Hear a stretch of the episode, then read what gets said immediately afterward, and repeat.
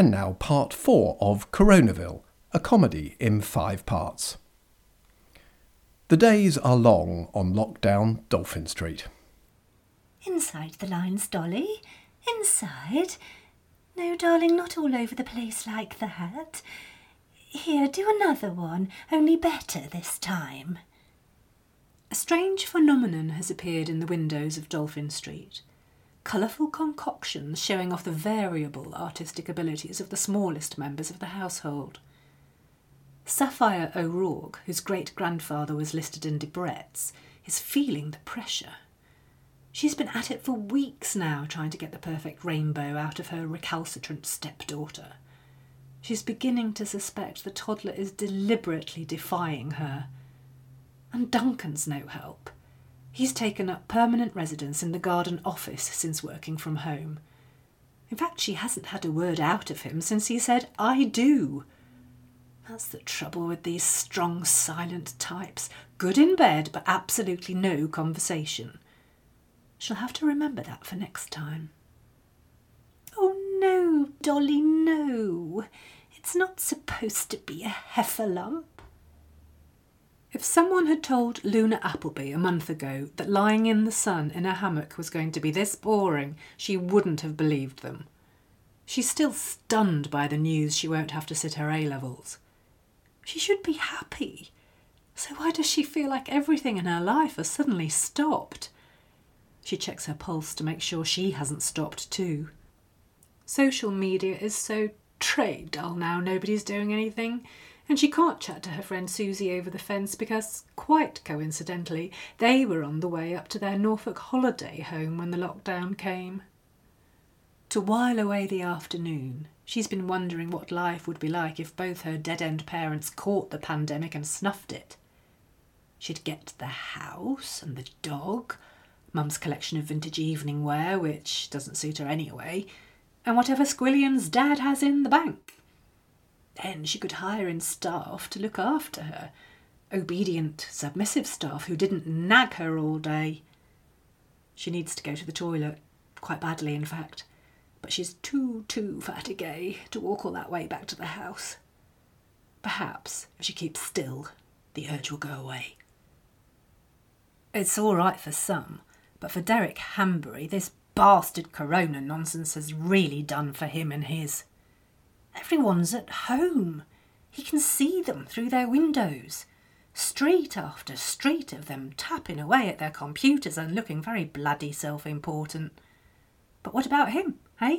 Third generation housebreaker with mouths to feed and a standing to maintain? Yet again, the tossers in government have discriminated against him and his like. They're hosing the money out in all directions to keep the economy afloat, but does he get any of it? Does he ever? If anyone's self employed and in need around here, then it's me. To get the loan, Mr. Hanbury, and I stress it is a loan, not a grant, you do understand the difference, don't you? You will have had to have filled out a self assessment tax return for the previous tax year. Have you done that, Mr. Hanbury? At all? Ever? A conniving little shits. Rory McIntyre is in the downstairs toilet. He needs a moment away from Maddie. He's trying hard to be the hero she needs, but his Superman outfit is coming apart at the seams. He laughs at the imagery, but only briefly. He dials the number again. If it goes to voicemail this time, he'll leave a message. Hello? Mark sounds unforgiving. Hey, I, I know it's been a while, but I need your help, mate. Are you sitting on the toilet? Show some respect, man. Oh, you're such a dick. No, I'm only. Rory pulls the shreds of his self esteem around him again before redialing. I know what you think of me, Mark, but Maddie. Maddie's got cancer. We found out three weeks ago. They opened her up but left the tumour in. I want to treat it with chemo.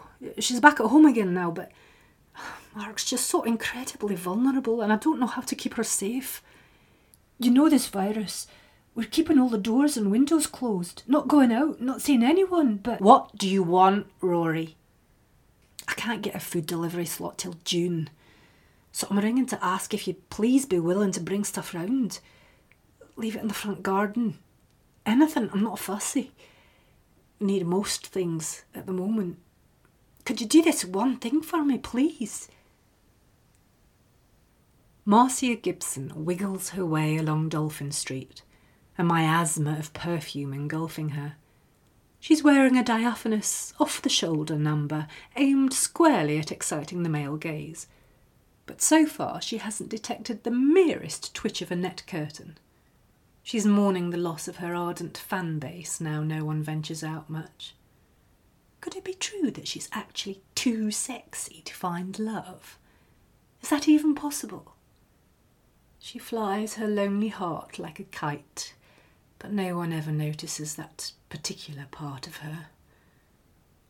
Sitting at his open kitchen window, Gerald Cardew is enjoying a Fray Bentos steak and kidney pie.